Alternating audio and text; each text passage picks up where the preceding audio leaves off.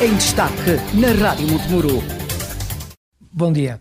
Vamos então dar início a este programa. Uh, comigo está o Luís Barros. Olá, Luís, bom dia.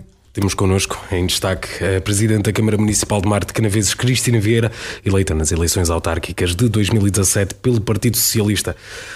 Está próximo de terminar os primeiros quatro anos deste mandato. E olhando para o passado e para o presente, Quais sente serem as maiores diferenças entre o Marte de Canaveses que recebeu em 2017 e aquele que encontra agora em 2021? Bom dia a todos. Antes de mais, queria agradecer a oportunidade e cumprimentar todos os ouvintes da rádio e desejar a todos também um bom dia e uma boa semana. Eh, antes de mais, dizer que este é efetivamente um mandato completamente diferente. Antes de dizer como é que eu encontrei o município de Marcanaveses e qual é o caminho que queremos eh, levar em conta, é, é também eh, relevante dizer que este é um mandato atípico.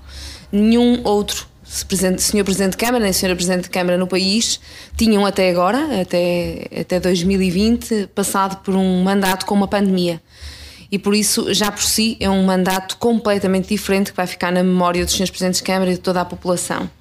E esse ficar na memória é também pela insegurança que nos causou, eh, pelos desafios que nos colocou e, sobretudo, até em alguns momentos, eh, com algum receio de tomada de decisão, porque nós somos decisores políticos e fomos confrontados com problemas em cima do joelho, em cima da, da hora para resolver, eh, problemas que, que, nunca nos tínhamos deparado com eles, problemas que desconhecíamos, porque a pandemia até muito até há, há, bem pouco tempo era ainda um problema desconhecido de qual é que iam ser as, as reais consequências dessa pandemia e por isso foi muito difícil eh, este mandato desse ponto de vista. Já lá vai mais de um ano, porque não chega a ser um mandato de quatro anos. Exatamente, vai ser praticamente metade do mandato, ainda falta meio ano para as eleições e, e daqui até lá ainda vamos estar uh, em pandemia, ainda que com menos condicionantes. E por isso, uh, dizer em primeira mão eh, isso, e em primeiro lugar, que este é um mandato completamente diferente do que aquilo que eu gostaria de ter feito como Presidente de Câmara e os outros senhores Presidentes de Câmara, e por isso desde já nos trouxe alguns constrangimentos naquilo que eram os nossos objetivos para o mandato. Mesmo assim, eh, logicamente começamos um mandato normal, eu tomei posse, eu e a minha equipa, em novembro de 2017. Começámos em 2018 a conhecer a casa, porque estávamos quase em cima do Natal, eh, em novembro. Começámos a começar a conhecer a casa em 2018 e de 2018 a 2019 foi um ano muito intenso em termos de trabalho, trabalho dentro de portas. Primeiro tivemos que conhecer os serviços, perceber como é que funcionavam, tomar algumas medidas, dar-lhe nota que uma das primeiras medidas que nós tomamos foi, por exemplo, criar o serviço de aprovisionamento e contratação pública. Nós estávamos a ser alvo de nova legislação na área da contratação pública. Percebemos que as compras, depois da auditoria que mandámos fazer internamente, eram um dos setores mais preocupantes, ou devia ser um dos setores mais preocupantes para o município. Tínhamos demasiados armazéns, tínhamos demasiado pessoas a comprar e tivemos então necessidade de centralizar até para que, haver, para que houvesse mais rigor e mais transparência naquilo que era a contratação e aquilo que era a relação com os fornecedores da Câmara Municipal. Esse é é um dos exemplos. Logicamente que tomámos outras medidas muito importantes, desde logo o serviço administrativo hoje, com este executivo, está aberto à hora do almoço, coisa que antes não era possível, porque nós percebemos que as pessoas tinham necessidade não só das 9 às 5, porque as 9 às 5 eram os, os, os horários da maior parte dos marcoenses eh, e por isso alterámos os horários. Estamos abertos na hora do almoço e abrimos mais cedo para que os marcoenses possam também dirigir-se à Câmara Municipal naquilo que é fora do seu horário normal de trabalho e fizemos aquilo com que nos comprometemos, que foi ouvir os marcoenses. E a primeira coisa que nós fizemos foi eh, pôr pés ao caminho e ir de encontro à população, às freguesias articulámos todas as terças-feiras do nosso, da nossa, das nossas semanas e às terças-feiras então íamos ao encontro da população às freguesias. Normalmente era concertado com os seus presentes junto, o atendimento era feito nas juntas de freguesia. Tentámos fazê-las até nas freguesias eh, que tinham sido alvo de integração ou de agregação eh, antes, ou seja, nós no fundo não visitávamos as 16, mas as 31 Uh, e isso foi muito benéfico em termos políticos para nós e, sobretudo, em termos de política de proximidade, porque era o que nós queríamos. Nós queríamos ouvir aquilo que as pessoas tinham para, uhum. para nos dizer. Foi um trabalho muito intenso, porque uh, as pessoas de facto gostaram muito de poder falar com o Presidente da Câmara. Muitos deles até me procuravam só para me conhecer, porque só me conheciam nos outdoors e queriam ter a oportunidade de trocar algumas impressões com o Presidente da Câmara. Uh, mas foi, sobretudo, um trabalho que nos trouxe muito trabalho para dentro de portas, porque nós fazíamos em média 40 a 50 atendimentos num dia e esses 40 a 50 atendimentos resultavam 40 a 50 problemas, ou, ou pelo menos eh, necessidade dos serviços se debruçarem sobre essas solicitações e depois dar então resposta aos os munícipes. Muitas das obras que nós levamos a cabo, eh, as intervenções nas obras ditas de proximidade, foram problemas que nos foram colocados nesses atendimentos pelos munícipes. Alguns deles traziam-nos problemas de há mais de 12 anos, que não conseguiram resolver com o anterior executivo e também vieram tentar perceber se era possível desta forma haver uma solução para aquilo que era um, um problema para eles. Mas na generalidade dos atendimentos que fizemos, posso dizer-vos que resolvemos muitas pavimentações de caminho que serviam primeiras habitações, instalações de luminárias. Vou dar-lhe o exemplo na freguesia de Banha Carvalhosa. Nós colocámos iluminação pública numa rua e deu-nos conta ao Sr. Presidente de Junta que deitaram uh, foguetes, porque efetivamente há mais de 20 anos que era expectável que tivessem iluminação pública. Era toda uma comunidade que estava às escuras, por assim dizer. E que do nosso ponto de vista era, era uma questão quase primária, como a água e o saneamento, a iluminação pública, toda a gente quer ter iluminação pública perto das suas suas residências, por uma questão de segurança, por uma questão também de qualidade de vida. E, e nós achávamos que essas, estas situações ainda não faziam parte deste registro no município de Marcanaveses, mas faziam, e esse é um exemplo muito claro de que haviam ainda muitas expectativas que não tinham tido solução durante estes anos todos, e essa população ou essa comunidade em Banha Carvalhosa fez questão de festejar com foguetes. Desta última vez, quando fomos a Vila Boa de Quis Maurelos, há cerca de 3 semanas, 15 dias, eh, assinar o auto de consignação para resolver um problema de saneamento no lugar da Lagarelha, as pessoas levaram champanhe, porque efetivamente quiseram festejar connosco, porque estavam fartas promessas e efetivamente agora veem soluções à frente e veem obra. E isso é muito importante para nós, esta proximidade com a população, o facto de, ter, termos estado com eles a ver quais eram os problemas no lugar, no local, porque às vezes eh, eh, a comunidade lá fora, e mais até eh, quem está servido com tudo, acha que, por exemplo, um problema de grande, de grande envergadura para eles pode ser, por exemplo, o, o, município não ter uma taxa de cobertura de água e saneamento. Mas para algumas das, das pessoas que vivem no Mar Cravês isso não é um problema, porque eles acabam por ter o seu poço, a sua fossa sumidora, e isso não é um problema. Pode ser, por exemplo, um problema maior não ter iluminação pública, ou ter águas pluviais entrar-lhe na garagem e inundar-lhe a garagem ou a casa. E por isso indo aos locais é sempre mais fácil perceber quais são os reais problemas daquelas pessoas e qual é a dimensão que lhe dão em termos de necessidade.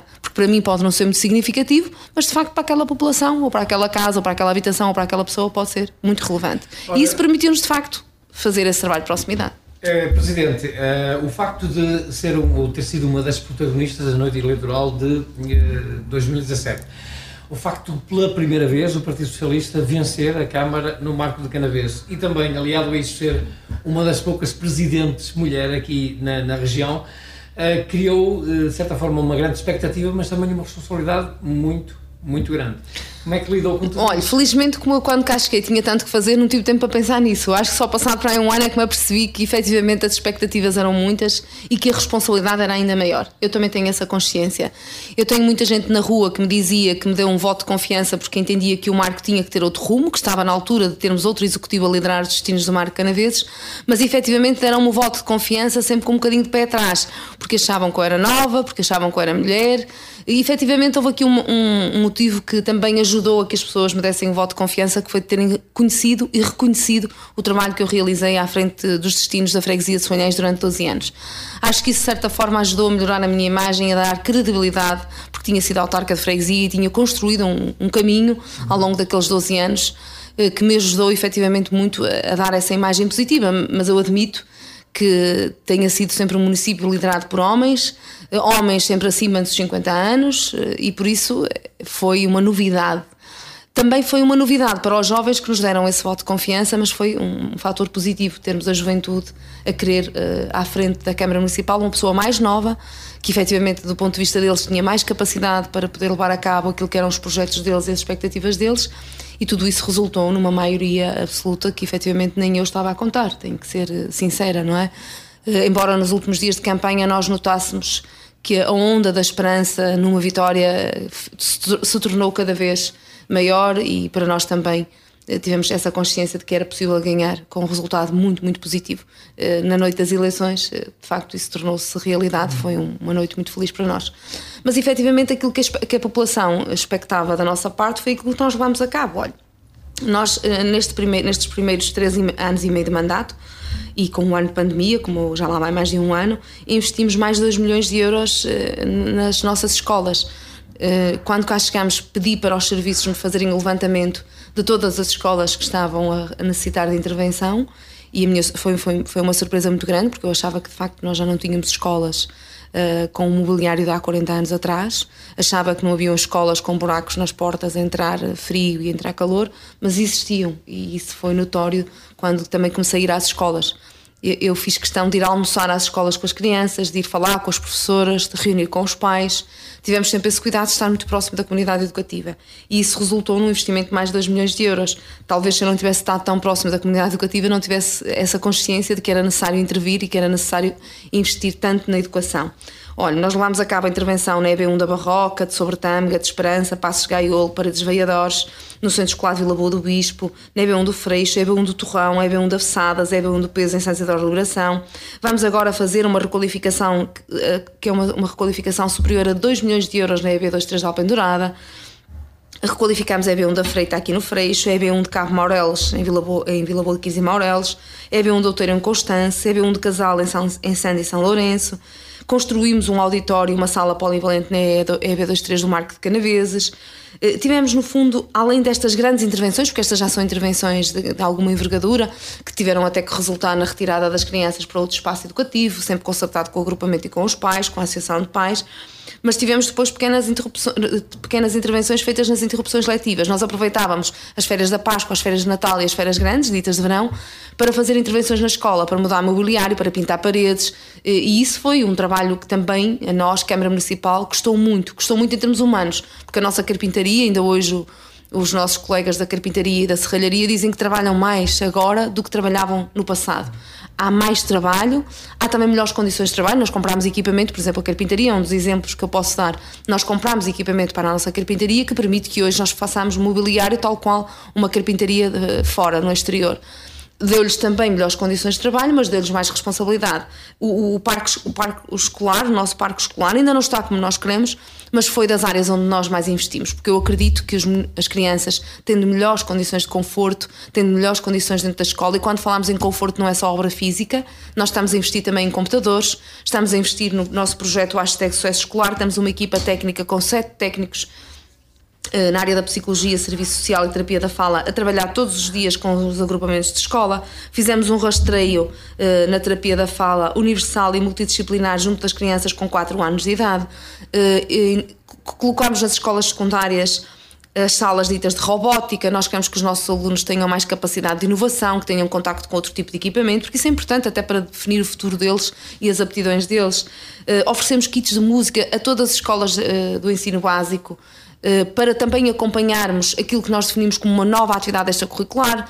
As atividades extracurriculares eram o ensino de inglês e a educação física. Nós colocámos a Artam, que é a nossa Academia das Artes hum, com o ensino artístico, a, ensinar a música, o teatro e a dança a todas as crianças do primeiro ciclo de ensino básico do Conselho, porque é importante também para a formação artística das nossas crianças. Uh, também implementámos duas salas de futuro, que também são duas salas com equipamento completamente moderno, é mesmo salas de futuro, por isso é que tem esse nome.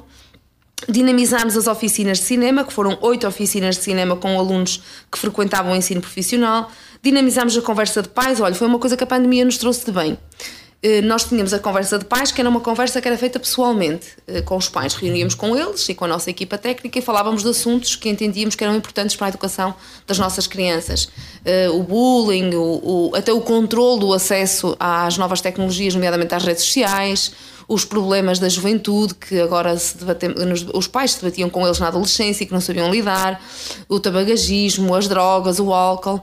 E como não foi possível reunir com os pais presencialmente, tivemos a ideia de fazer isso num programa da rádio, como nós estamos a fazer agora, a falar para a comunidade toda. E para nossa surpresa, nós concluímos que era melhor assim, porque de facto nós reuníamos com os pais, mas a comunidade educativa é mais que os pais, porque os avós, os tios, uh, acabam por ter também um papel importante na educação. A comunidade em si, não só, todos nós somos agentes educativos, porque acabamos de ter sempre alguma influência no processo educativo daquilo que são os nossos familiares mais diretos ou não. E resultou muito bem, porque o feedback que tivemos, até com as questões que levamos a cabo, porque foi-nos possível também trazer gente das universidades, trazer gente de grupos que não foi possível até agora trazer presencialmente e que depois, através da rádio online, era possível com essa disponibilidade na pandemia. Foi um, uma experiência muito positiva e por isso é que eu estou a dizer que, que quando investimos nas escolas, eu, eu, os 2 milhões são em obras físicas, mas depois há todo este investimento que foi levado a cabo uh, e, que, e que efetivamente até uh, implementamos, por exemplo, o prémio do, mérito, do hashtag Mérito de Sucesso Escolar.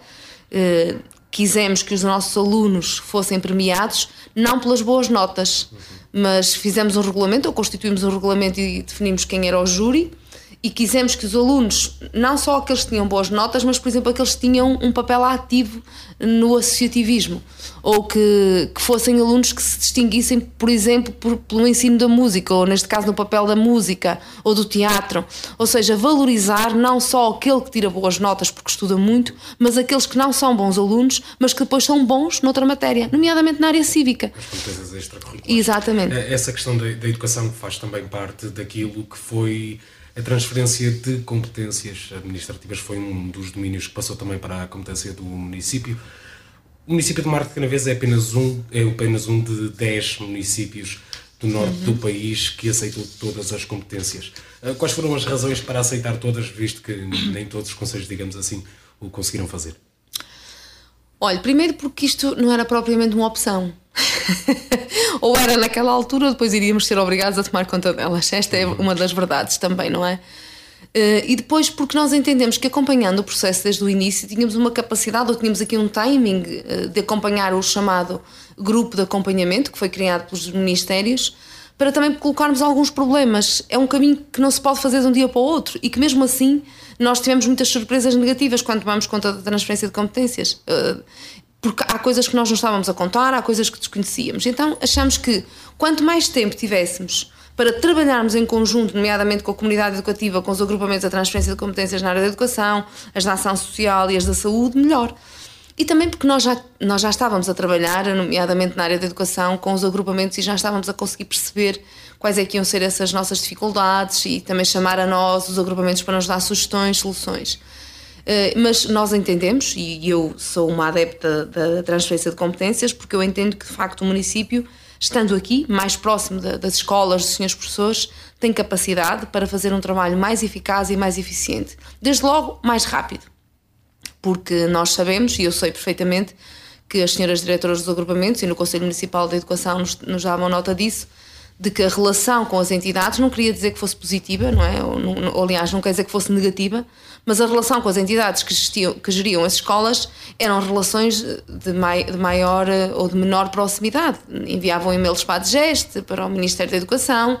Logicamente que o Ministério é uma máquina muito grande, estamos a falar de uma máquina que, que gera recursos a nível nacional e que só por si, nas respostas, não era tão célere e às vezes acontecem coisas no município que tem que ser de um dia para o outro. Nós hoje resolvemos coisas por telefone com os diretores dos agrupamentos. Era impossível fazer isso eh, com o Ministério da Educação. Não estamos a ver o Sr. Ministro a resolver assuntos com todos os senhores diretores dos agrupamentos de escolas. Logicamente que há aqui um distanciamento e há aqui uma máquina que é mais burocrática e que não é tão eficiente nem tão eficaz. Esse foi um dos motivos principais. E depois porque nós achávamos que, eh, estando aqui, podemos também valorizar era aquilo que há bocado dizia em relação à, à, população o Ministério pode entender, porque está em Lisboa e não conhece a realidade do, do município de Marcanaveses, que este não é um problema importante ou não é tão significativo na gestão da escola, e nós que estamos aqui e que conhecemos o problema e que vamos à escola, podemos achar que é mais importante e que é mais uh, fácil de resolver se nós uh, dirigirmos para aí os nossos recursos. E é, e é, verdade isso, nós já constatamos que é verdade. Há coisas que parecem pequenas, mas têm muita influência na gestão da escola e até nos resultados da escola, e outras que, se calhar, se fossem vistas à luz do Ministério para quem está em Lisboa, não eram de facto tão importantes. Uma, eh, uma grande parte dos autarcas uh, dizem sim, uh, mas o problema é que uh, essa delegação deve vir acompanhado do chamado envelope financeiro, porque isso tem custos para as autarquias. Tem. Aquilo que o Ministério fez foi arranjar uma fórmula matemática que foi fazer a média de que, daquilo que gastou nos três últimos anos a fazer esta gestão e dizer ao município: Nós vamos dar-vos este dinheiro.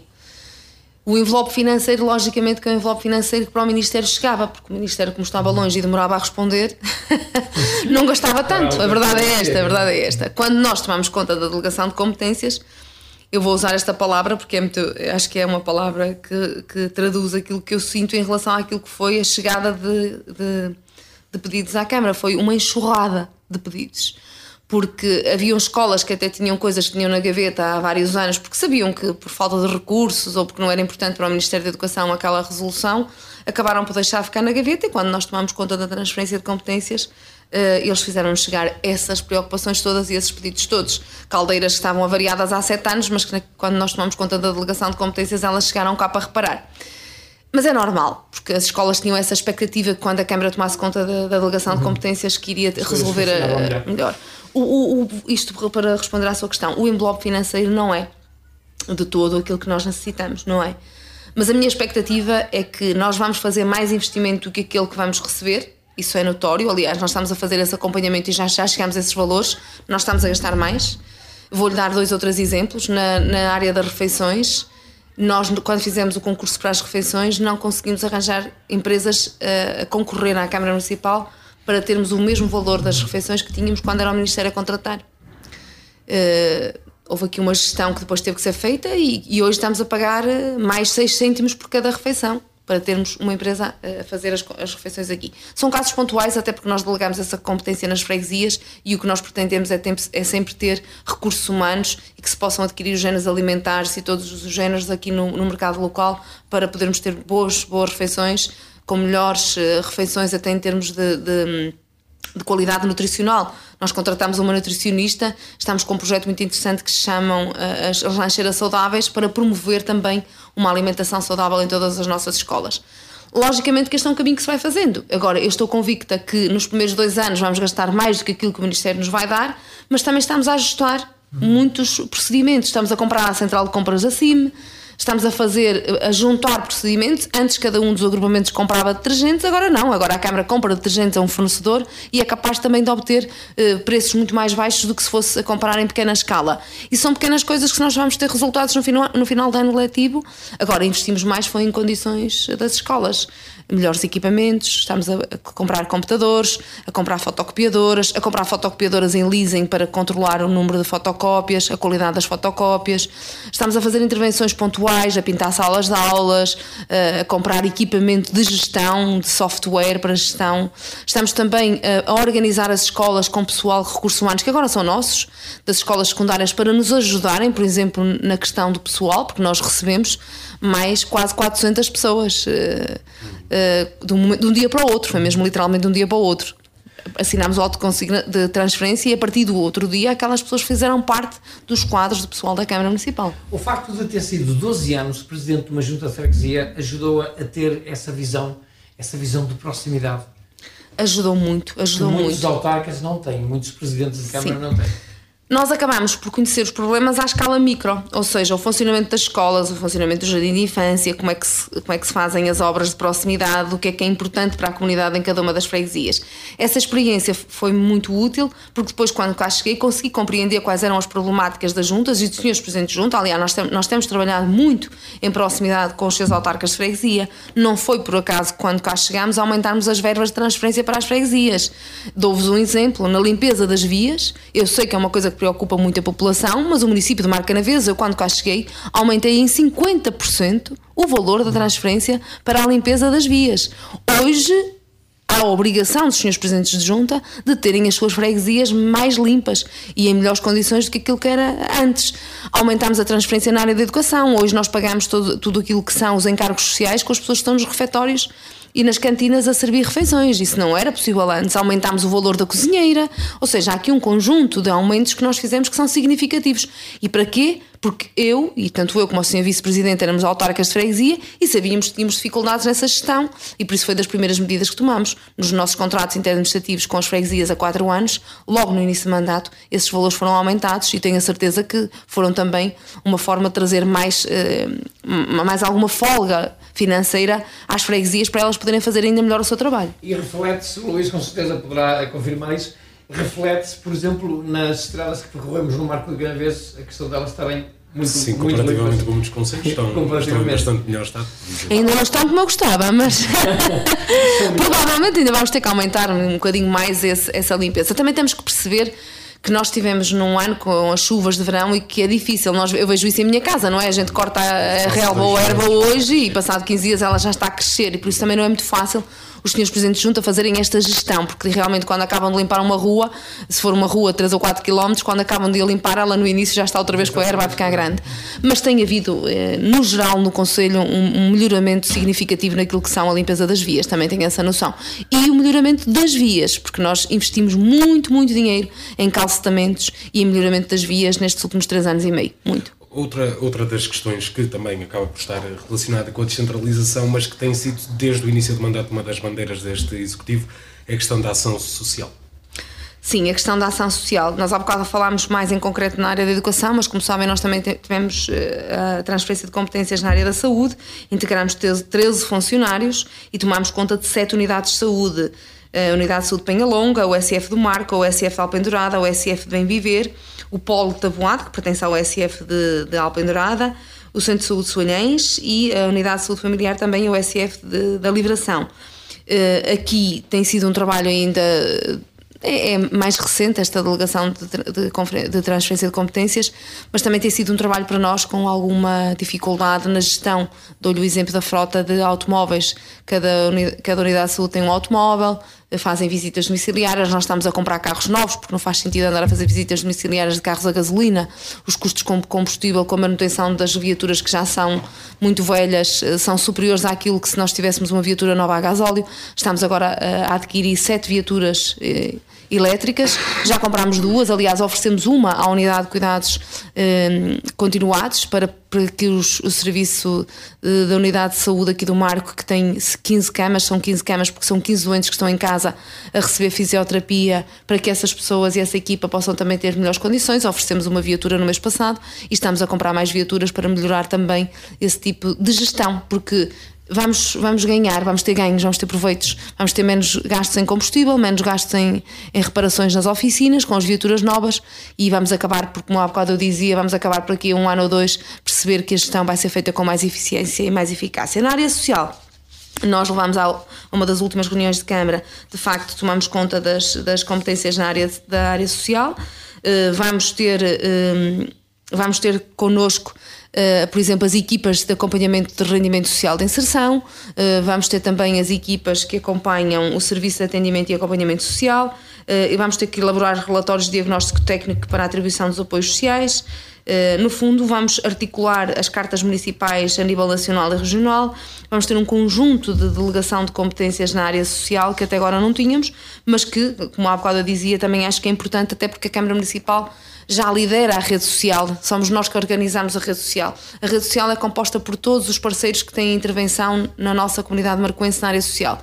Instituições particulares de solidariedade social, que têm LAS, têm creches, têm uh, uh, equipamentos de apoio à terceira idade, tudo isso já era gerido por nós. Por isso eu acho que centralizar na Câmara Municipal estas competências é proveitoso para todos, porque eu acho que vamos conseguir fazer um trabalho ainda melhor Uh, e por isso é mais uma da delegação de competências na área social que vamos ter a partir de dezembro, porque uh, esta nós aceitamos agora, mas efetivamente só no final do ano é que vamos receber estas competências. Eh, olhando agora mais para a parte da pandemia, como já falamos há pouco, sei que quase metade do mandato vai ser passado em pandemia. Isto, como é que foi como autarca lidar com o choque inicial de uma pandemia e de repente ver tudo fechado, porque foi tudo muito repentino no início, e depois passar desse mesmo choque para a ação? Olha, no início foi um bocadinho assustador, porque nós não sabíamos o que é que era isto, não é? E depois a comunicação social, nomeadamente a televisão, teve aqui um papel muito negativo do ponto de vista dos reflexos psicológicos na comunidade. As pessoas ficaram muito assustadas, muito perturbadas, não é? Toda a gente tinha muito medo da, da Covid-19. E foi difícil lidar com isso, porque se eu fosse uma cidadã que não tivesse que ter responsabilidades e capacidade de decisão, provavelmente estaria em casa com medo, mas fechada em casa, à espera que a Covid não chegasse lá e no meu conforto do meu lar. Mas não, as pessoas estavam à espera que a Câmara liderasse todo esse processo. E uh, este foi um problema de saúde pública e eu hoje tenho essa noção, mais até do que há um ano atrás, eu e os meus colegas presentes de Câmara, que só foi possível fazer algumas intervenções e tomar algumas decisões porque os senhores presentes de Câmara lideraram, de certa forma, esta, este movimento. Uh, que foi um movimento que nos trouxe soluções para a pandemia. E isto porquê? Porque a área da saúde estava muito dependente. Eu vou-lhe dar o exemplo. Uh, a autoridade local de saúde, as delegadas de saúde, nunca tinham sido confrontadas com um problema destes coube-lhes a elas decidir coisas que até então elas nunca estariam nem estiveram preparadas para decidir. Foram confrontadas, como nós, presidentes de Câmara, com um assunto novo, com um problema novo, que exigia delas uma resolução, às vezes em horas. Eh, esgotaram-se muitos recursos, porque havia poucos médicos, havia poucos enfermeiros, havia pouca gente a atender. O exemplo daqui do Centro de Saúde Marco, eh, o atendimento telefónico a extensão telefónica só permitia que tivesse uma, um, um, telefone ocupado. Como é que nós conseguimos atender toda uma população quando só temos um telefone? Nós montámos uma, central, uma central telefónica na ADR, logo aqui quando montámos aqui junto ao Hospital da Santa Casa da Misericórdia, fomos nós que montámos a central telefónica porque percebemos que isso era um problema de logística. E fomos nós que tivemos que o fazer, porque se estivéssemos à espera que o Ministério da Saúde decidisse montar a central telefónica, iriam passar um mês, dois meses e ainda não havia decisão. Porque a central telefónica era do Centro de Saúde Marco, o Centro de Saúde Marco respondia ao ACES, ou ao Agrupamento do Centro de Saúde Baixo de Tâmega, que por sua vez tinha que pedir autorização à Administração Regional de Saúde Norte, e a Administração Regional de Saúde Norte, por sua vez, tinha que pedir autorização ao Ministério da Saúde. Ou seja, há aqui uma cadeia hierárquica em que não é possível decidir agora, já. E houve coisas que nós tivemos que decidir já, no agora. Comprar uma central telefónica, instalar uma ADR, contratar serviços, comprar máscaras, comprar eh, desinfetante, eh, contratar pessoas, colocar as viaturas e os nossos motoristas aos serviços da área da saúde. Foram tudo decisões que foram, foram tomadas na hora. Houve uma coisa que nos ajudou. Uh, foi criado um grupo no WhatsApp para os senhores presidentes de Câmara e nós íamos gerindo as situações, ouvindo uns e outros havia coisas que foram testadas primeiras em alguns municípios e que nós depois aproveitávamos como sendo bons exemplos. E ouvíamos e colocávamos as nossas dúvidas, as nossas preocupações nesse grupo e, e também foi importante para nós porque sentíamos que estávamos unidos, ou seja, o desafio foi para todos e nós sentíamos também esse conforto e demos muito conforto uns aos outros, Até aos senhores presidentes de Câmara. ligação entre os vários conselhos, como por exemplo inicialmente os centros de testes aqui no Marco eram em conjunto com Baião e afins. Uhum. Sim, aliás, a nossa primeira ADR, a área de, de atendimento aos, aos, doentes Covid, foi com Marco e Baião. Foi, foi uma medida que tomámos em conjunto com o Sr. Presidente da Câmara de Baião eh, para servir todos aqueles que tinham esse problema e que tinham que se dirigir a um serviço que tivesse essas condições. Na altura foi aqui porque o nosso hospital da Santa Casa da Misericórdia tinha raio-x e, eh, e era importante que esse exame fosse feito porque como estamos a falar de uma doença de fórum pneumológico, era importante que tivesse esse exame, esse exame complementar. Mas foram tomadas muitas outras medidas em, em, concertação com os municípios. Por exemplo, nós criamos o Fundo de Emergência Social e criamos alguns dispositivos de apoio, nomeadamente eh, o, o nosso espaço físico que existia uh, no Santuário de, do Castelinho, uh, do Castelinho não, de, da nossa de Avessadas, no Convento de Avessadas que foi, por exemplo, colocada à disposição da região, porque a dada altura as estruturas de apoio à proteção civil tinham dificuldade, se fosse necessário, por exemplo, evacuar um lar ou uma instituição particular de solidariedade social, em colocar 20 ou 30 idosos. Aqui tínhamos essas condições e por isso houve coisas que foram consertadas de facto entre presentes de Câmara e com uh, outras autoridades. O que nós tivemos que fazer foi responder muito rapidamente, foi criarmos nós um, um, serviço de atendimento telefónico, foi criar o nosso fundo de emergência social que já existia, mas que reforçamos em 400%. Nós hoje respondemos em 15 dias se as famílias tiveram dificuldades ou porque ficaram desempregadas ou porque ficaram sem dinheiro para poder fazer face às necessidades mais primárias.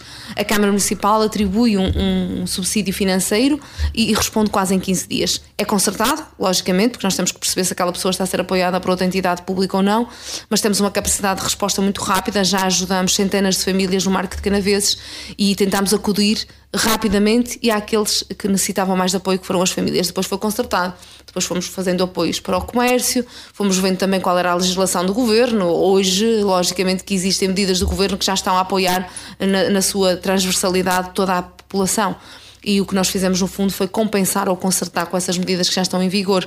Mas foi um desafio muito grande para os autarcas, eu não tenho dúvida disso, e acho que o país e os conselhos, nomeadamente o Tâmega e Souza, só conseguiram responder efetivamente bem a esta pandemia porque tiveram os seus presidentes de Câmara com esta audácia, com esta capacidade rápida de decisão e com esta flexibilidade nas decisões, porque a dada altura nós substituímos-nos ao Governo, substituímos ao Ministério da Saúde com recursos humanos, com recursos físicos, para que não faltasse nada à população.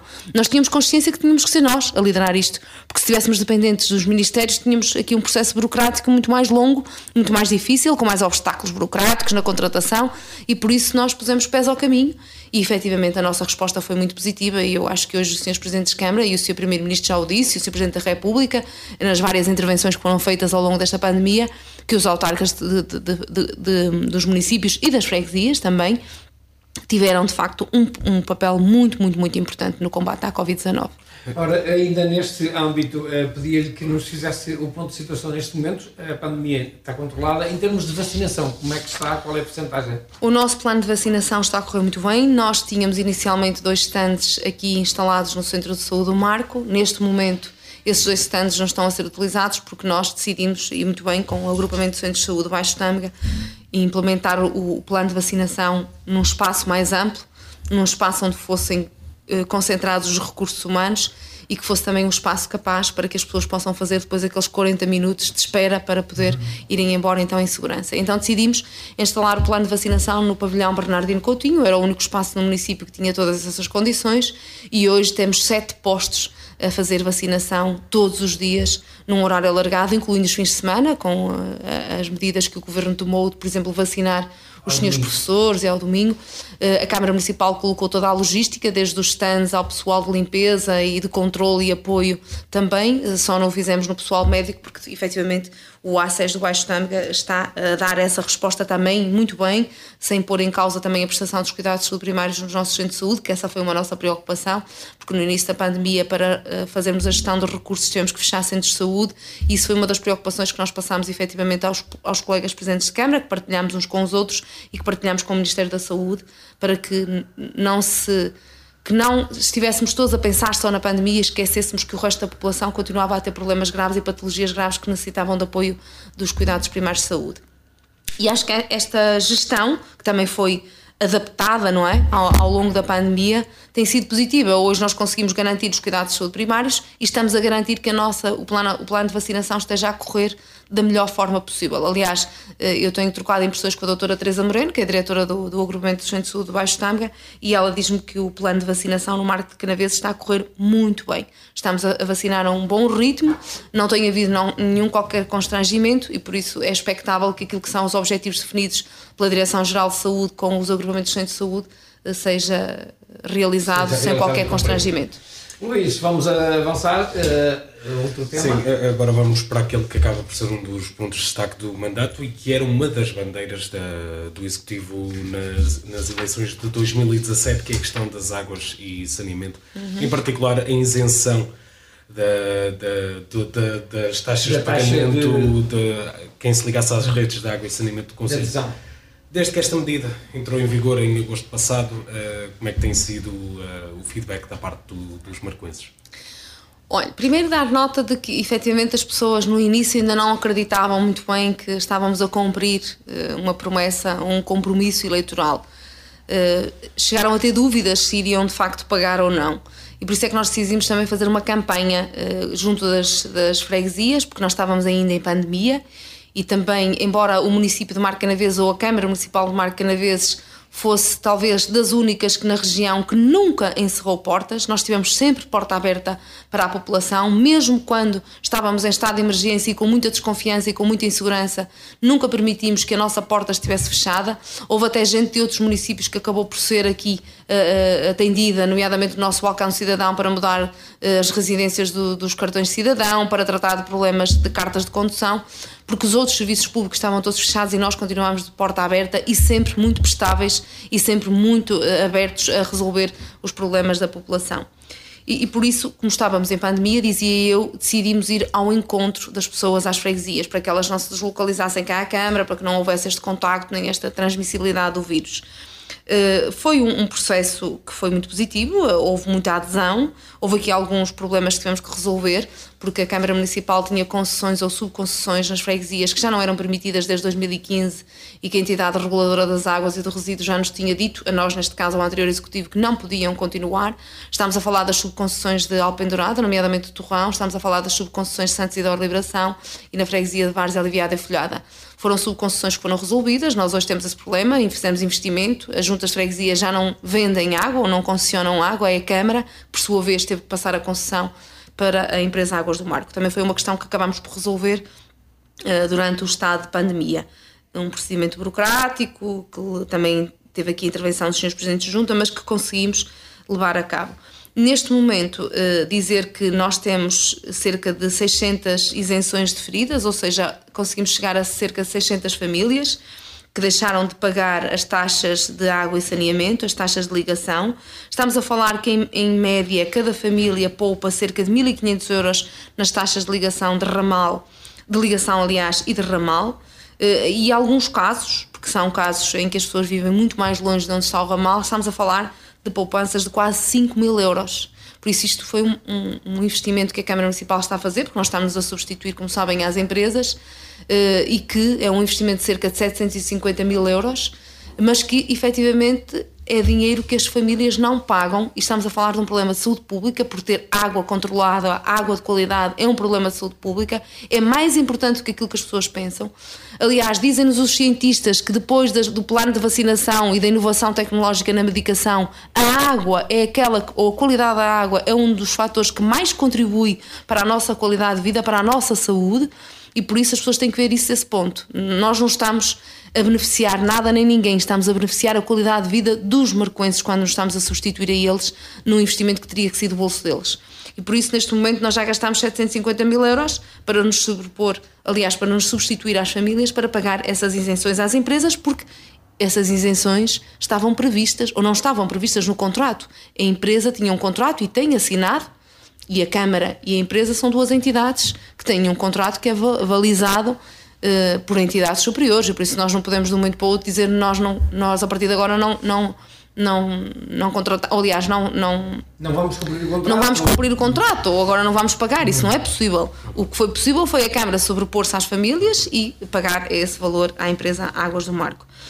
E por isso estamos, eh, no fundo, a continuar a investir, porque há muito trabalho a fazer, as nossas taxas eh, de efetividade da água e saneamento são muito reduzidas para aquilo que o município pretende. Estamos também, ou mudamos a estratégia, nós não queremos, passamos dos tribunais para a mesa das negociações, nós não queremos continuar com este problema em tribunal, porque sabemos que há sempre a oportunidade ou a possibilidade de se poder, um, eh, no fundo, haver um acordo que seja menos. É, nós, quando não concordamos com aquilo que uhum. o Tribunal nos diz, acabamos sempre a recorrer a outra instância superior. Uhum. E por isso, nós sabemos que este caminho dos tribunais é um caminho a longo prazo. Já se perderam demasiados anos.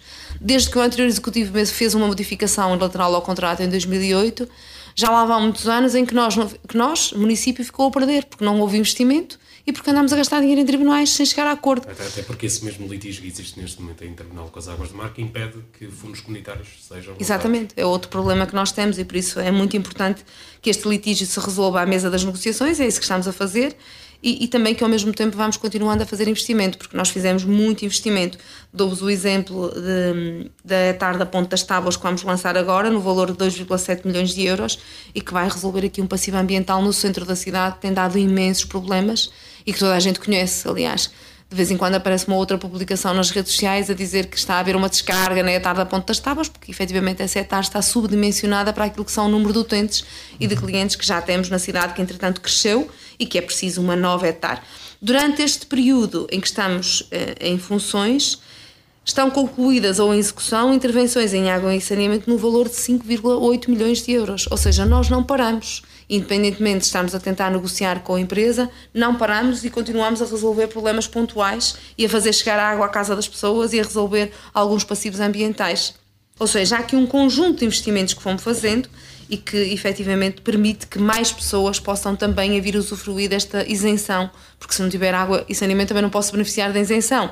O que nós fizemos foi isentar aqueles que já tinham rede à porta e agora estamos a construir rede e para esses também há isenções. Neste momento, Nestes três anos e meio, já permitimos que fossem efetivadas 1.114 novas ligações às redes de abastecimento de água e 1.599 ligações às redes de saneamento, num total de 2.713 ligações que servem quase 9 mil pessoas. Por isso, isto é importante também. Eh, há pessoas que, se calhar, lá fora não têm esta consciência, porque acham que nós estivemos aqui, mas que não estivemos a trabalhar o processo das águas. Não, nós estamos a trabalhar à mesa das negociações, mas continuamos a fazer investimento e continuamos a isentar pessoas para que, como há bocado eu disse, possam poupar cerca de 1.500 euros, que é essa a média que cada família poupa nesta, nesta hum, ligação à água e saneamento. E em termos de taxa de cobertura, está mais ou menos neste momento em que, em que percentagens? Nós estamos neste momento pouco acima dos 50%. Estamos agora a concluir aquilo que é o nosso plano estratégico, porque para terminarmos as negociações com a empresa Águas do Mar, foi preciso definir Primeiro, estes investimentos, temos que calcular qual é o valor destes investimentos e que peso é que isso tem na concessão, porque não deixam de haver novas infraestruturas ao serviço da empresa Águas do Marco, novos consumidores, mais gente a consumir água, e por isso isso altera o modelo do caso base. Eh, mas efetivamente também percebermos de quanto tempo precisamos e dizer-vos que a concessão só tem mais 13 anos, porque nós, a concessão, já andámos nela há vários anos e o que nunca se conseguiu foi eh, obter ganhos com esta concessão. Uh, e, além de termos pouco tempo ainda de concessão, porque só estamos a falar de 13 anos, é preciso perceber onde é que são ou onde é que temos que fazer os investimentos mais prioritários como e quanto é que custam. E por isso contratámos uma empresa, que foi um processo que também foi feito em plena pandemia, que os procedimentos concursais atrasaram, as pessoas também tiveram dificuldades em vir para o terreno, porque tinham que vir presencialmente, ou seja, houve aqui um conjunto de constrangimentos uh, neste processo das águas do Marco, que passou muito rápido os três anos e meio e ainda foi mais difícil porque nós quando decidimos, como sabem, mudar o grupo de advogados, tivemos logo o grupo, o senhor vereador do PSD, António Dias, a meter uma, uma ação contra a Câmara porque não nos queriam deixar mudar de advogados, quando isso foi um processo que o anterior executivo fez sozinho, sem consultar a Câmara Municipal, porque o senhor Presidente de Câmara tem essa autonomia e essa competência de poder mudar aqueles que são os nossos representantes junto hum, da Justiça neste processo das águas do Marco. Eu filo em plena consciência e toda a, a, a, transparência, decidi levar o assunto à reunião de Câmara porque queria que os senhores vereadores me ajudassem nesta decisão, porque achava que este era o melhor caminho e depois fomos confrontados com uma ação em tribunal que nos atrasou este processo mais de meio ano, ainda por cima coincidiu com as férias judiciais do verão de 2019 e por isso foi um, um, processo que arrastou ainda mais esta nossa decisão e este nosso caminho para resolvermos este problema definitivo. Outro dos focos deste executivo tem sido a cultura, que foi infelizmente muito afetado pela pandemia. Uh, já tivemos Festival de Jazz, Noite Verde, uma reformulação daquilo que são as festas do Marco e agora mais recentemente Museu Carmen Miranda, Biblioteca Municipal e o Emergente. Este é, sem dúvida, um foco deste, deste executivo nos últimos quatro anos que tem sido levado avante. Olha, não somos nós que dizemos, são os marcoenses, ainda há poucos dias, numa das conferências que tínhamos, um jovem dizia isso: o Marco está diferente culturalmente. Eles dizem que hoje, para terem um bom espetáculo como aquele que tiveram na inauguração do Centro Cultural, que diziam que já não é preciso ir à Casa da Música. Hoje nós temos o nosso espaço no Emergente e podemos vir ao emergente e ter um espetáculo com a mesma qualidade. E por isso não, é, não somos nós que o dizemos, são os marcoenses que o Marco precisava urgentemente de uma nova visão no desenvolvimento cultural e de infraestruturas que dessem também essa capacidade de desenvolvimento cultural. E é isso que nós estamos a fazer, nós investimos em condições, nomeadamente no Emergente, que hoje é uma boa sala de espetáculos, que também vai dar para cinema e para teatro, para conferências, é um, uma, uma boa biblioteca. Nós estamos à espera da, da visita dos técnicos da, da, Rede Nacional de Bibliotecas para integrar também e para podermos também comprar e adquirir novos títulos. Uh, mas efetivamente temos uma boa biblioteca, uma biblioteca também que não foi esquecida a parte infantil-juvenil.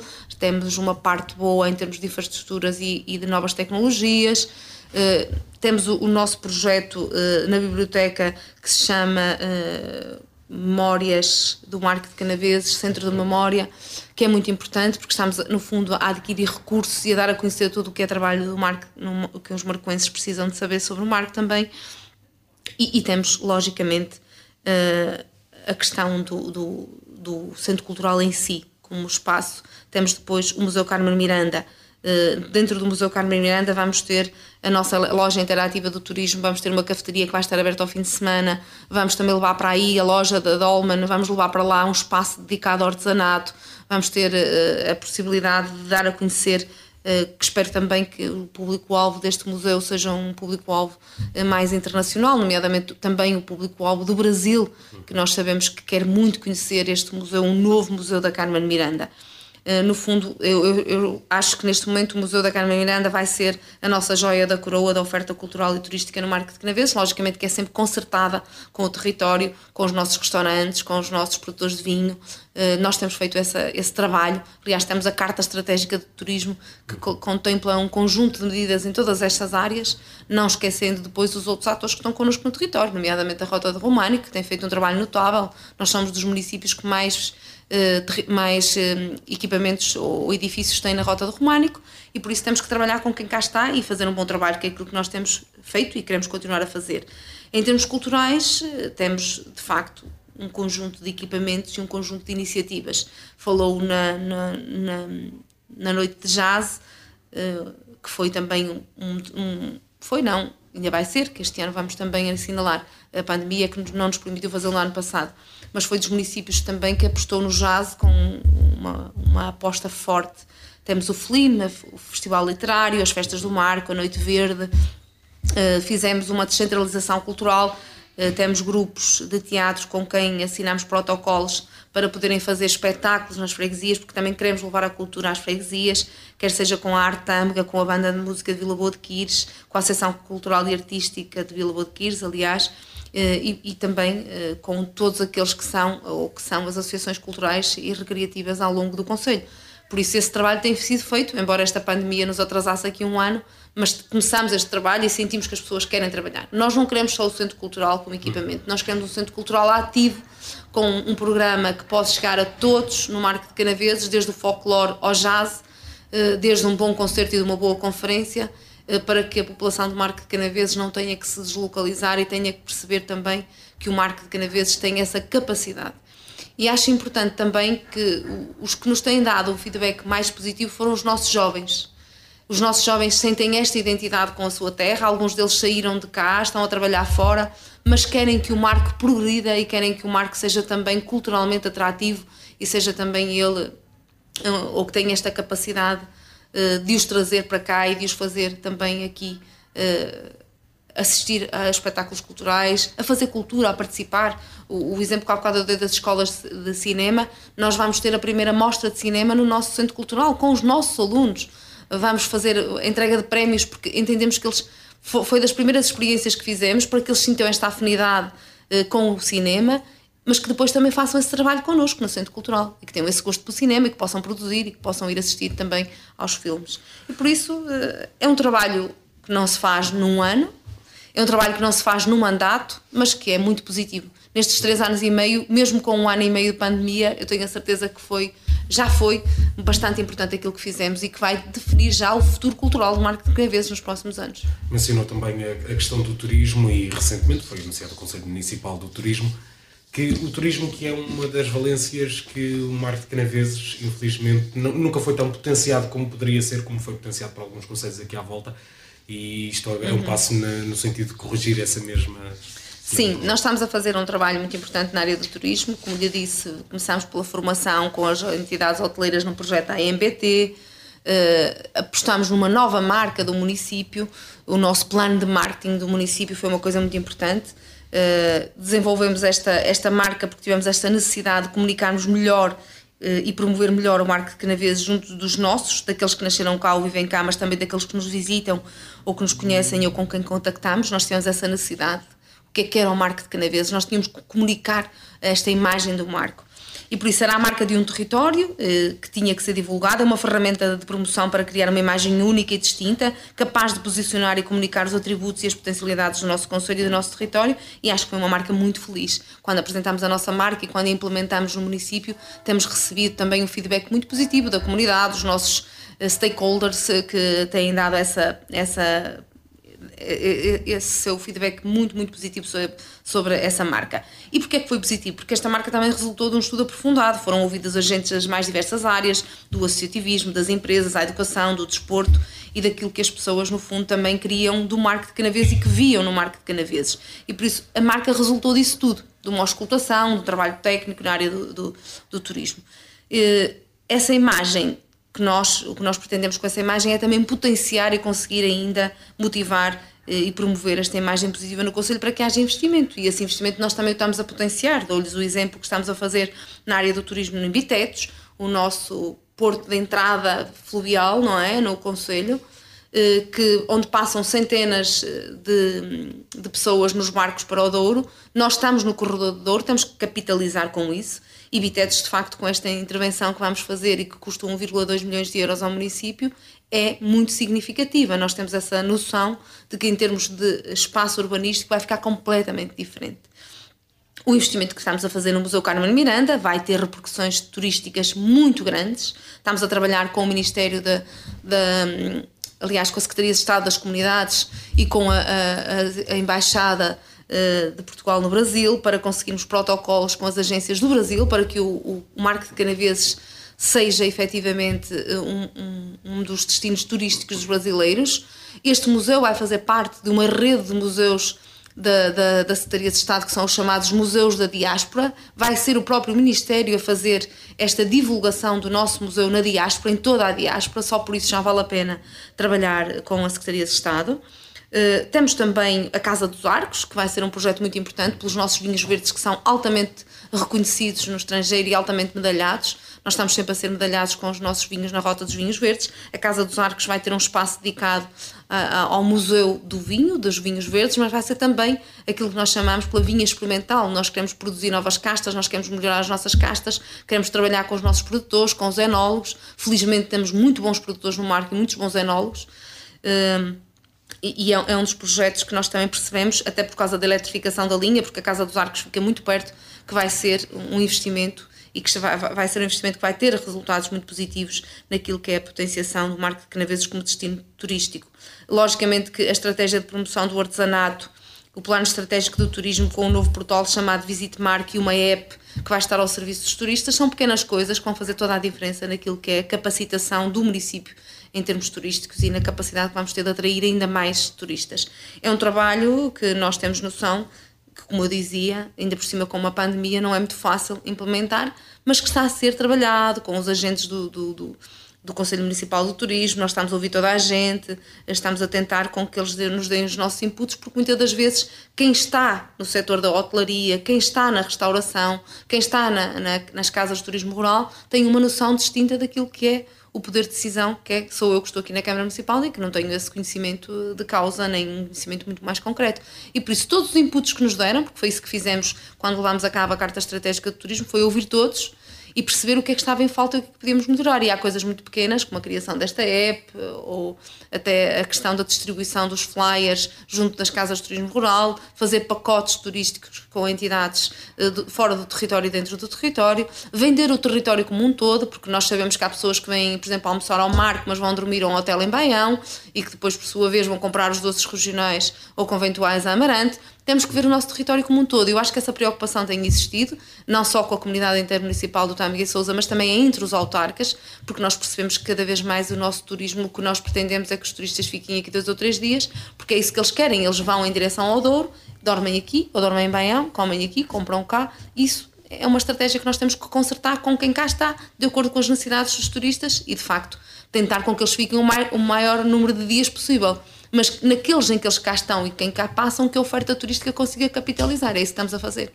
Outro dos focos também tem sido naquilo que são as infraestruturas e o urbanismo aqui do Conselho de Marco. Basta sairmos dos espaços do Conselho que conseguimos ver um, uma área bastante diferente daquilo que era há quatro anos atrás.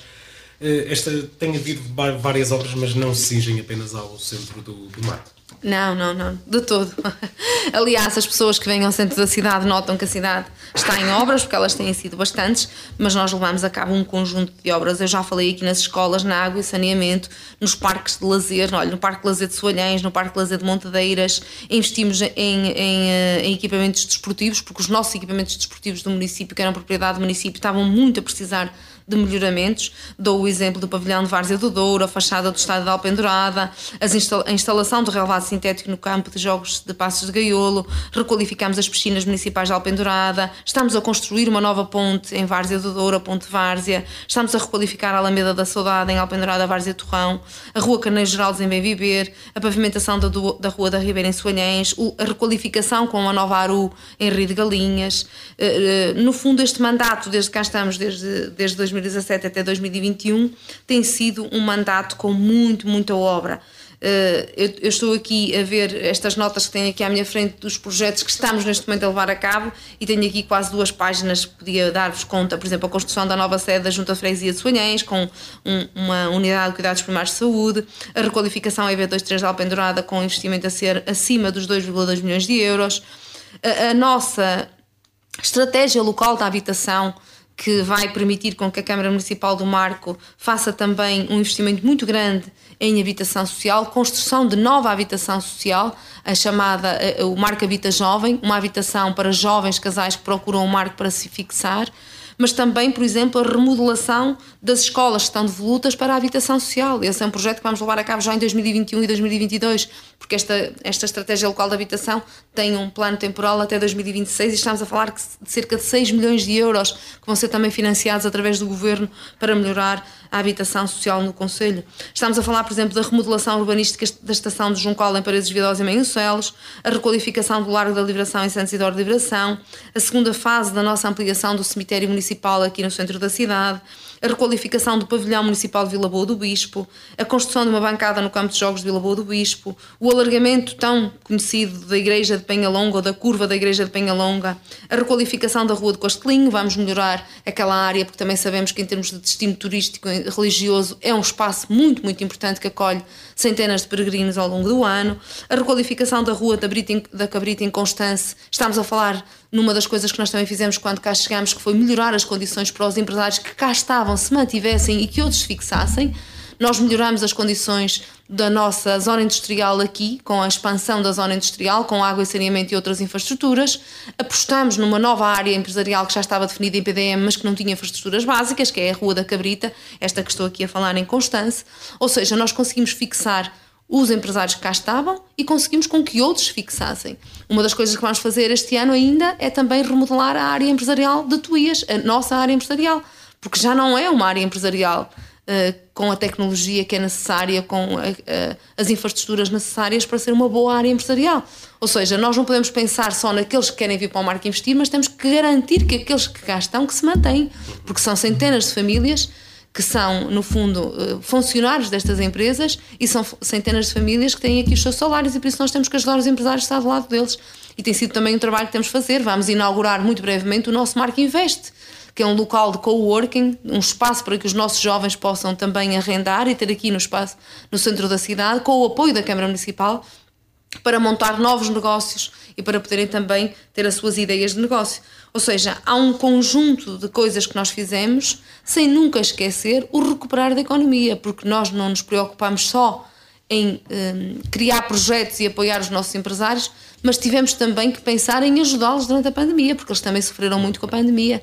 E por isso houve aqui duas coisas que pesaram na balança: foi continuarmos a investir a continuar a fazer projetos e, e, e, ao mesmo tempo acudir a quem, a quem precisava de nós. E, por exemplo, o comércio foi uma das áreas que foi muito afetada no Marco Canaveses, o turismo também e por isso foi preciso fazer este equilíbrio de forças num orçamento da Câmara Municipal, foi preciso fazer um equilíbrio de forças até com os recursos humanos da, da Câmara Municipal. E, e, houve, por exemplo, algum, algum projeto que estivesse pensado da parte da autarquia que tivesse que ser revertido por causa desses mesmos apoios que passaram a ser necessários? Nós não revertemos nenhum projeto, atrasamos foi toda a sua implementação, não por vontade nossa, mas até por efetiva, efetivação da legislação em vigor.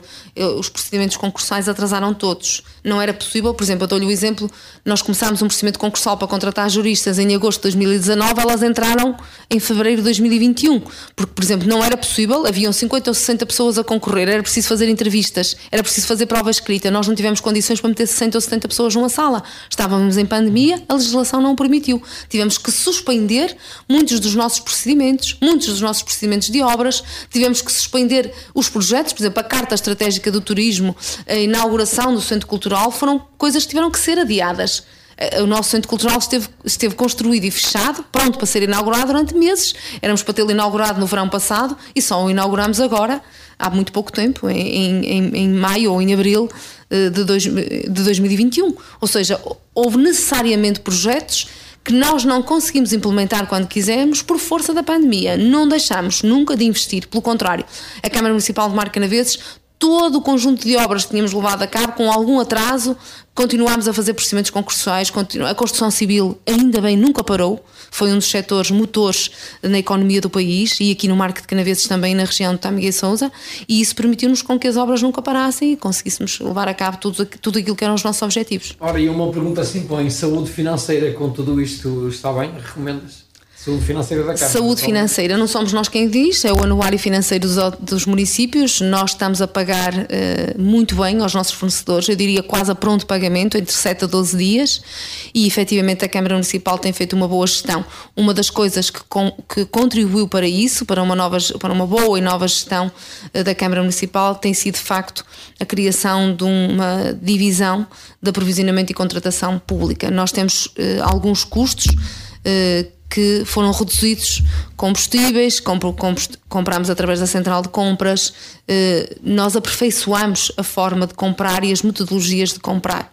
Compramos em grande escala, temos o cuidado de comprar também no, no mercado local e dar privilégio aos fornecedores marcoenses quando é possível, mas temos conseguido muitos ganhos, muitos proveitos financeiros com essa nossa nova forma de gerir em termos financeiros o município. O município está bem de contas, logicamente que nós não podemos esquecer que temos aqui um problema que é uma indemnização que temos, que diz o Tribunal, não somos nós que diz, que dissemos, foi o Tribunal Arbitral, que deu razão à empresa Águas do Marco e que diz que nós temos que lhe dar 16 milhões de indemnização, que neste momento já não são 16 milhões, é muito mais, do que 16 milhões, porque temos aqui os juros e aquilo tudo que está nos contratos em letras muito pequeninas, que normalmente nunca ninguém lê, mas que depois uh, acaba por ser uh, um valor financeiro muito superior. Isso e eu queria o orçamento de uma Câmara. Uh, a indemnização estará muito perto com tudo o que são, uh, se tivéssemos hoje uhum. que pagar aquilo a que o Tribunal nos condenou, muito perto dos 30 milhões de euros. Só para vos dar um, o exemplo, a Câmara Municipal este ano teve um, um orçamento uh, muito pouco abaixo dos 30 milhões de euros. Estamos a falar de 27 milhões de euros, o que quer dizer. Era um ano sem orçamento. Era um ano sem orçamento, ou seja, tínhamos que fechar portas da Câmara porque não conseguíamos pagar salários, não podíamos fazer nada para pagar a indemnização das águas do Marco. E por isso nós temos de ter isso presente. Por isso é que nós queremos resolver o problema das águas do Marco longe dos tribunais, com um acordo com a empresa para que não haja este custo tão avultado em termos financeiros para o município e que seja, sobretudo, uma decisão que compense aos marcoenses, não só em termos financeiros, mas também em termos de investimento. É preciso investir em água e saneamento. É uma necessidade básica. Nós temos esta capacidade e temos de ter esta capacidade de fazer este investimento. Uh, olhando agora um pouco mais para aquilo que é o futuro de Marte Canaveses, em particular neste momento para, aquilo, para o famoso plano de recuperação e resiliência, uh, a Presidente esteve com os autarcas da Comunidade Intermunicipal de Tameguia Sousa esta semana, relativamente a este tema. O Marte Canaveses também vai, vai beneficiar alguns dos projetos presentes nele. Vai, vai, felizmente que vai. Olha, até eu já estava farta de ouvir falar no IC35, porque, como sabe, desde há uns anos esta parte, o IC35 faz parte de qualquer programa digno eleitoral de um, de um autarca do Marco de Canaveses eh, e por isso eh, o IC35 era um assunto que andava em cima da mesa há muito tempo, eh, com os sucessivos governos e as sucessivas cores partidárias a liderar o país como promessa eleitoral não só a importância do IC35 como via rodoviária nesta ligação, que é importante, mas sobretudo porque serve aqui um conjunto de empresários da, da extração e da transformação da pedra eh, em Alpendurada, Vares e Torrão e que vai ser eh, para eles um, um resulta num grande, num grande proveito financeiro.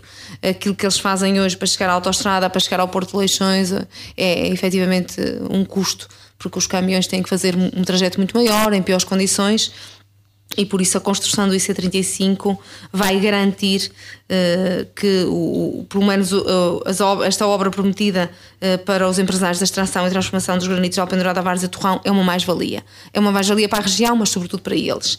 E depois temos também a ligação de Mesquinhata a Quintá, que, como sabem, já tinha sido lançada uma vez pelo governo do PSD, mas depois chegámos à conclusão que afinal não tinha o estudo de impacto ambiental necessário. Entretanto, o estudo de impacto ambiental foi chumbado, a APA chumbou e foi necessário fazer um novo procedimento concursal, fazer um novo projeto.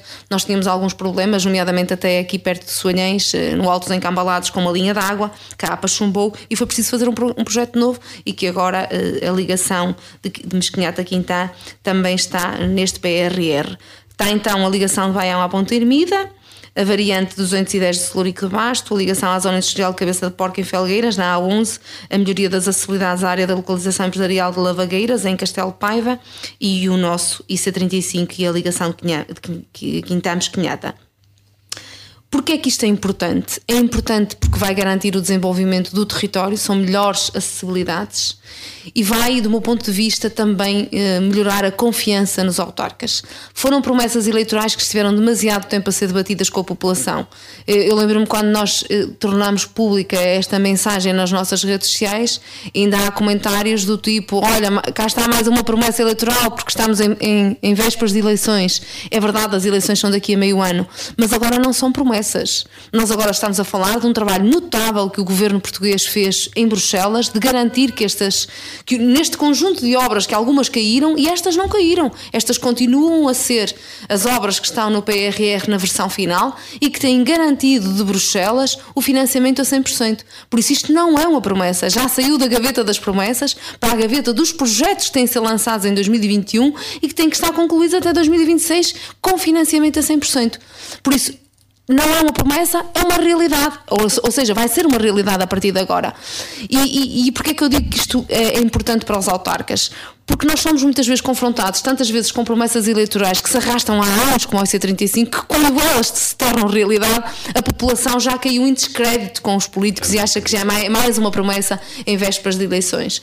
Acho que era necessário também dar esta garantia aos autarcas, porque fomos nós que reivindicamos estas obras.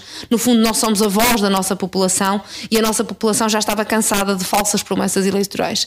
Mas efetivamente, com este governo, hoje e também com as, as, as consequências que tivemos destas negociações com Bruxelas, que foram muito positivas para Portugal e que efetivamente também o nosso Primeiro-Ministro conseguiu levar avante, é uh, a inclusão destes investimentos no PRR garante este financiamento a 100% e garante que nós agora não tenhamos qualquer desculpa para que este, é estas obras não avançam. E agora não há desculpa. Há dinheiro, há vontade política, está no PRR, não há, e também tem aqui o apoio dos autarcas, dar essa nota de que os autarcas, quando estiveram reunidos na comunidade intermunicipal, já deram conta ao governo. Nós queremos fazer parte da solução. Se houver alguns procedimentos que possam ser desenvolvidos para as autarquias com protocolos com, as câmara, com, a, o com os ministérios das infraestruturas de Portugal, nomeadamente, nós estamos cá para o fazer. Estamos cá para ser parte da solução. E agora penso que para, para, para, para terminar, terminar, A, a pergunta uh, que é obrigatória, ora, depois de, de, tudo isto, depois de termos ouvido tudo isto e sabendo que naturalmente é candidata a novo mandato, uh, o que é que uh, o que pensa do julgamento que os marcoenses vão fazer, em princípio, no dia 26 de setembro? Sabe que, como diria alguém, uh, prognósticos só no fim do jogo. É Futebolisticamente falando, prognósticos só no fim do jogo. Mas é uma presidente e uma candidata confiante. Sou uma presidente e uma candidata confiante por uma razão, porque desde que entrei em funções na Câmara Municipal em 2017 tenho feito o meu melhor e a minha equipa tem feito o, meu melhor pelo Marco, ou o nosso melhor pelo Marco de Canaveses. E temos conseguido chegar às pessoas, ou seja, nós podíamos até estar a governar, a desenvolver obra e a fazer política para aquilo que eram os nossos projetos, podiam ser projetos deste Executivo, mas não são são projetos da população do Marco de Canaveses.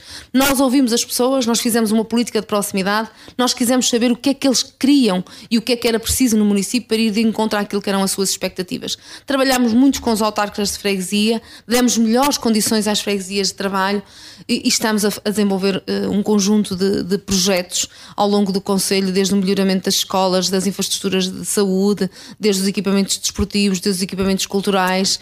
Uh, estamos, no fundo, a remodelar modelar aquilo que é a imagem do Marco de Canaveses. Eu hoje tenho noção, e os meus colegas presentes de Câmara também me dizem, e vão-me dando esse feedback positivo, de que o Marco de Canaveses hoje tem uma nova imagem. O Marco de Canaveses está na moda. O Marco de Canaveses é, é muito mais comunicativo e muito mais apelativo do que aquilo que era há uns anos atrás.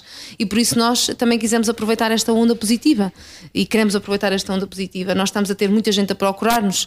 Ainda, ainda há poucos dias o meu chefe de divisão da área de, da, do urbanismo dizia que nós temos quatro vezes, estamos a falar em, em números redondos, maior procura de, de, casas à venda no Marco de Canaves e terrenos para construção do que tínhamos antes da pandemia.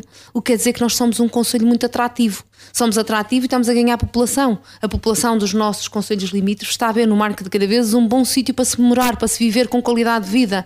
Nós temos boa oferta em termos culturais, temos boas escolas para os seus filhos, temos bons centros de saúde, temos uma área comercial muito boa e muito expansiva.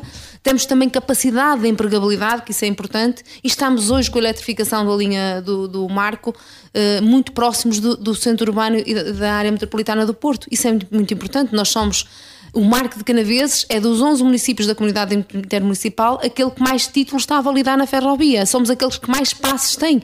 O que quer dizer que há muita gente que está no Marco ou que procura o Marco para viajar para o Grande Porto, sejam eles estudantes ou sejam eles trabalhadores. Isso é importante. Nós temos consciência que o Marco hoje é um conselho muito atrativo, é um conselho que está a garantir qualidade de vida. Se me disser conseguiram fazer tudo, era humanamente impossível. Como há bocado aqui disse, nós estamos há um ano e, alguns meses em pandemia, foi o meu primeiro mandato e o primeiro mandato da minha equipa, logicamente que foi impossível fazer tudo o que queríamos. Conseguimos, mesmo assim, e acho que isso é notório, basta que sigam as redes sociais e que vejam as notícias para perceber que o marco de Canaveses mudou, temos uns grandes investimentos, Uh, nós tivemos este ano o plano de investimentos maior dos últimos 10 anos, 11 milhões e meio que investimos em ano de pandemia. Isto é notável para um município.